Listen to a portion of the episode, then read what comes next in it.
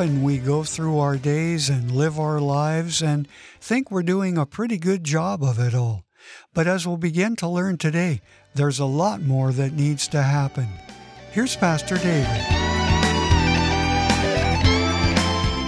We have been studying Jesus Christ's Sermon on the Mount. We have been learning what it looks like to be a disciple, to be a Christ follower, to be imitators of Christ.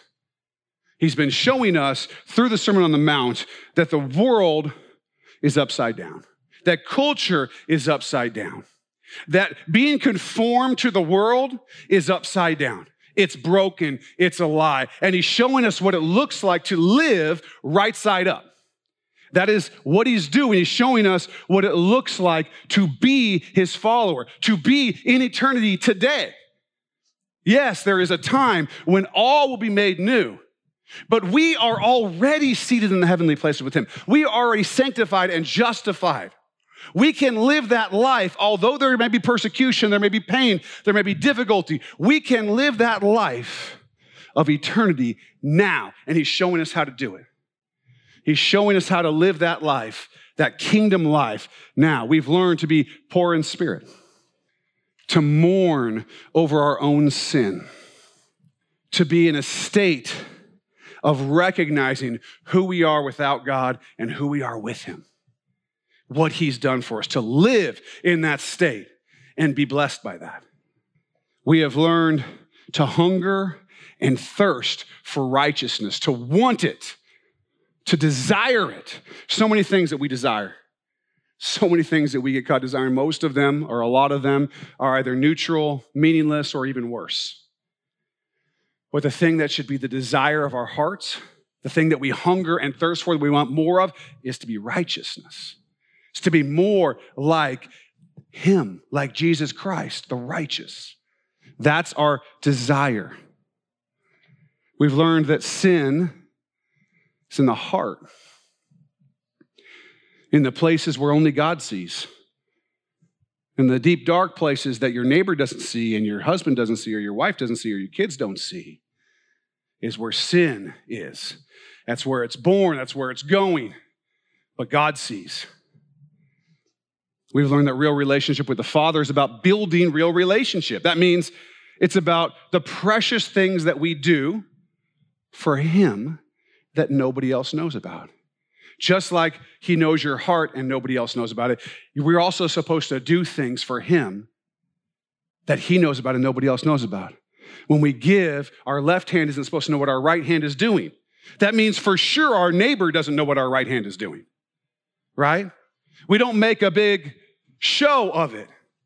When we pray, we're to go in our room and close our door and pray in secret to the Father who sees in secret and will reward you openly. When we fast, we're not to go to everybody, oh, I'm so hungry. I don't know if you know, but I've been fasting. Not saying that, you know, I'm more spiritual than you, but I am, obviously. How hungry I am. Wash your face. Look like you're okay. Because the fasting isn't about that other person going, oh my gosh, how spiritual that person is. They're fasting. It's about what you're doing between you and the Lord. It's about having a real relationship.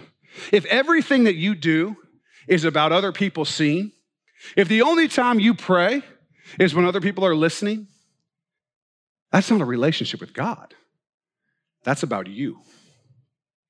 He's saying we got to be that person who understands that there that right now you have a secret relationship. And what I mean by that is it's a personal relationship with God that you're building. As you hunger and thirst for righteousness, you're saying, God, make me more like you.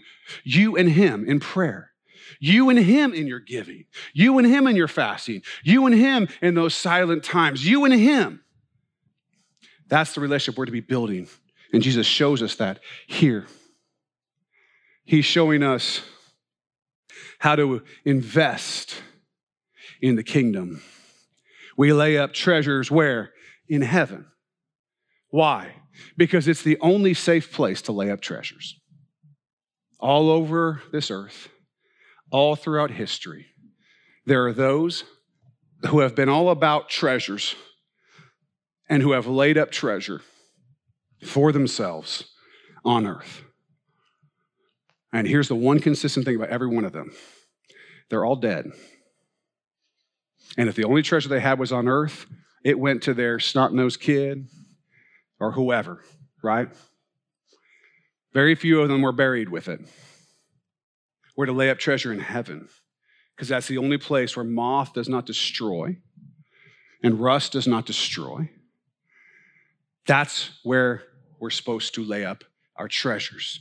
And so, daily, every day, we think less about our bank account and more about that account in heaven, more about those eternal rewards, more about building that relationship with God. You don't want to be just acquaintances with Jesus when you get there. Like, oh, yeah, we've met before. Yeah, in church, sometimes I would think about you when I wasn't playing Angry Birds. You want it to be running to the arms of God. You want that relationship to be so close that when you get to see face to face, it's amazing. That's what he's teaching us to build up, to walk the narrow road, not go on the wide path, to keep asking and seeking and knocking, not to condemn, to love our enemies, not just our friends, because the lost, they love their friends too. Even they love the people that love them back. But we're to love our enemies. We're not to worry not even about what we'll eat or what we'll drink or what we'll wear. We're to trust God that passionately and that fully. All of these things we have studied, and they're all about living our life as true followers of Jesus Christ, the righteous. That's what they're about. They're about living right side up because for the world, this is not how they live. This is not the way of the culture.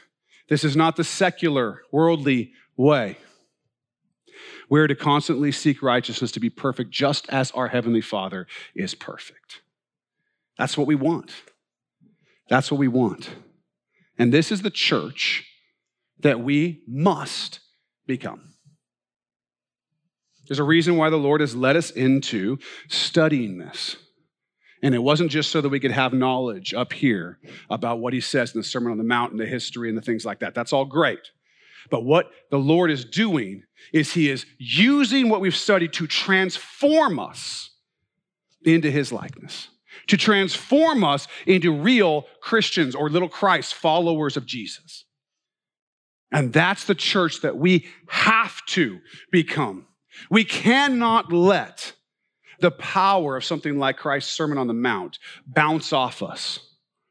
Take a few things here, a few things there. We've got to become fully who He wants us to be. All Christ followers, all over the earth, are called to this same standard. Every one of them.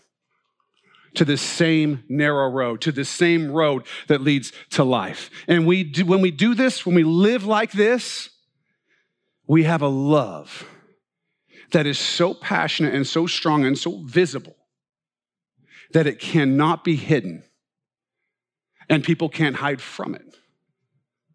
Cannot be denied by those who the Holy Spirit is drawing to Himself.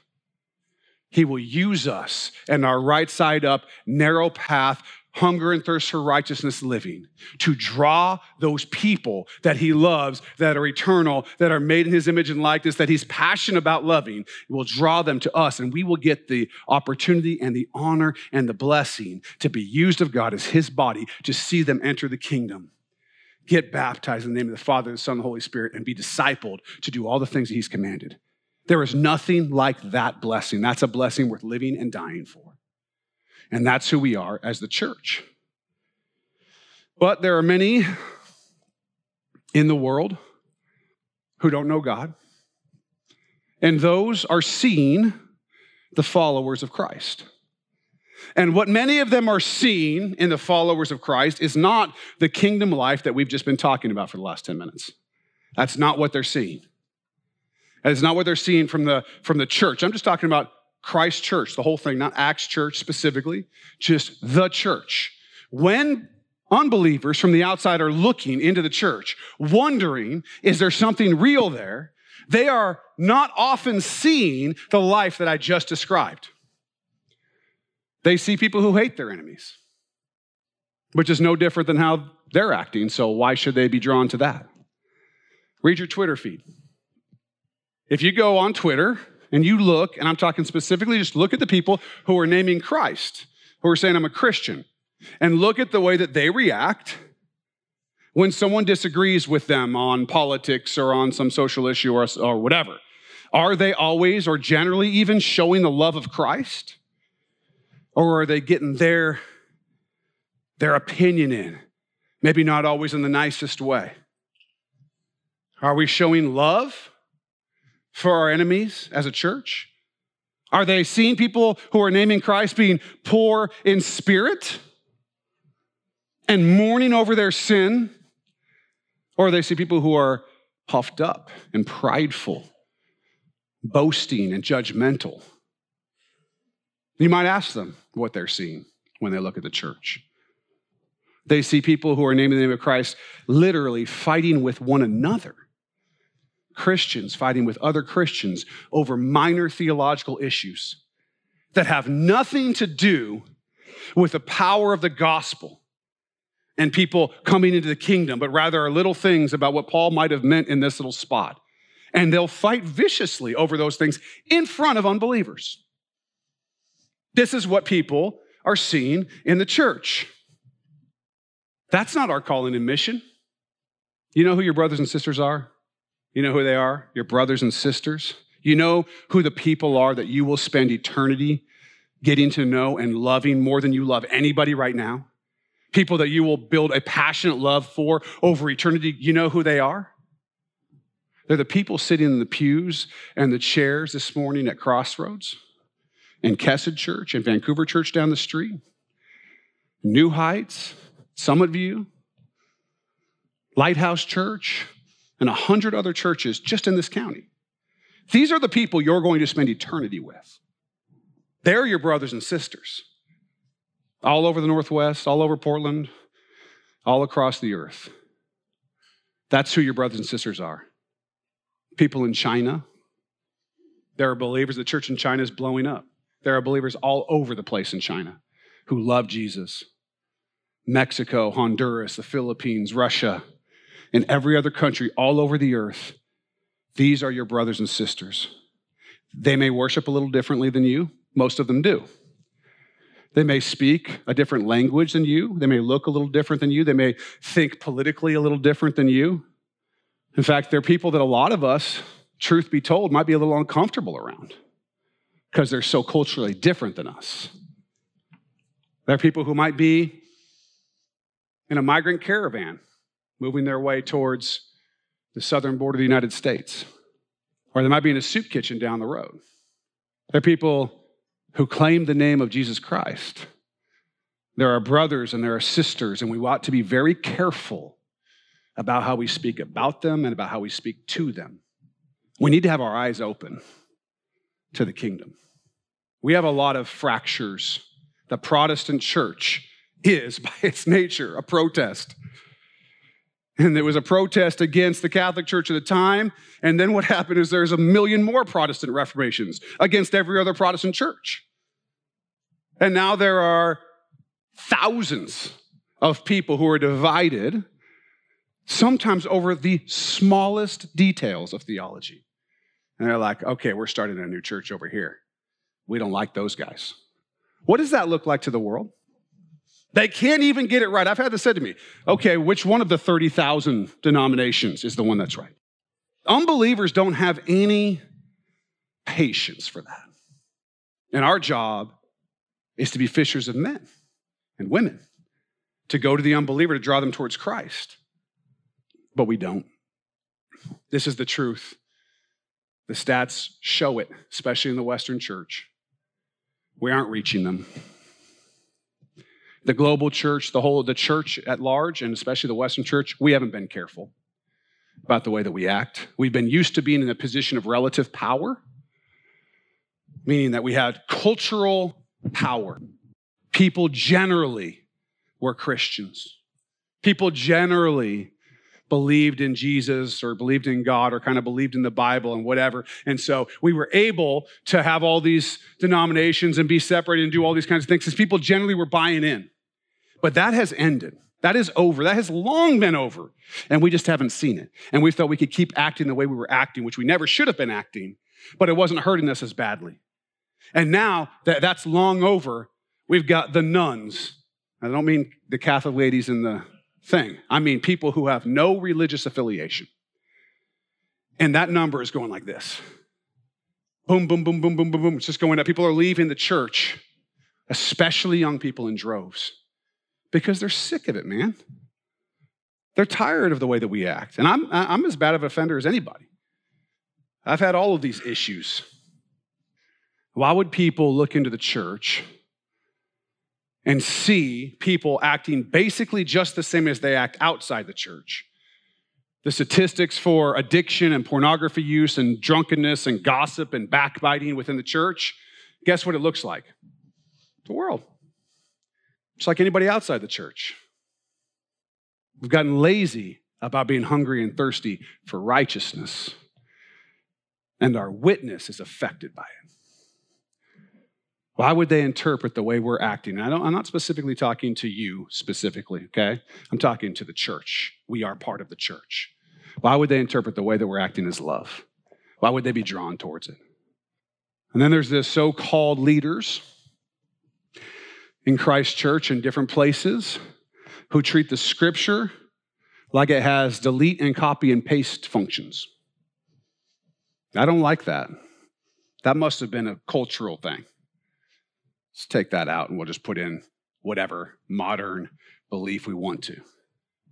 They treat the scripture with disdain. They tell people what they want to hear so they can be popular among the world. They call evil good, they call good evil, and they refuse to speak truth to power. They refuse to speak truth to culture. They don't want to confront. And all of this in front of a world that is full of dying people, spiritually dead, being conformed to the world day by day, looking for an answer and not finding it when they look at us. These are people that Jesus loved so much that he died for them, just like he did for you and me. If we're going to be his church and see his great commission move forward, through us, we're going to have to start living right side up. There is no other way. We will answer. We will answer if we don't. We're going to have to love each other with a passionate, holy, righteous love that attracts the hearts of those who the Holy Spirit is drawing to the Father. I want them to look at the church. I'm talking about the whole church, the Western church, as something that's coming together where the love is growing, growing hot, not growing cold. Of course, we can only start right here, right? Where we're called. So this has to be us. It really does start with us, not our church, with us each of us really living for Jesus in a way that shouts to the world the truth of His love. And if you have questions or need help with any of this, call us at 360 885 9000 or use email info at axchurchnw.org. Always great to have you with us, and I hope you'll listen to the conclusion of this series in our next episode here on Contemplate.